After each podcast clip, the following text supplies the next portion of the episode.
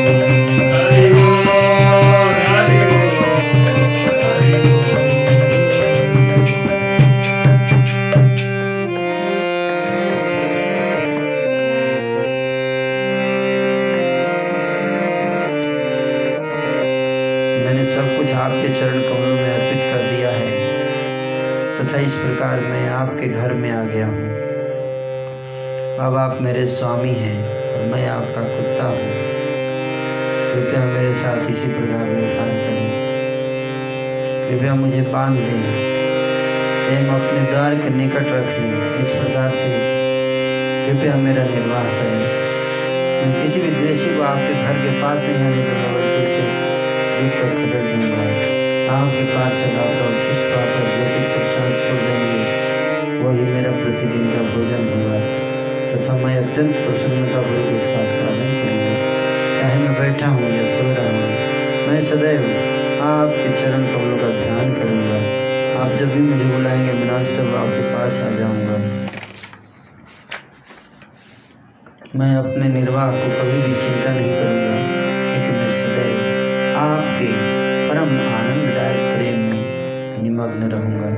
श्री भक्तिनाथ ठाकुर, आपको अपना एकमात्र पालन करता स्वीकार करते हैं।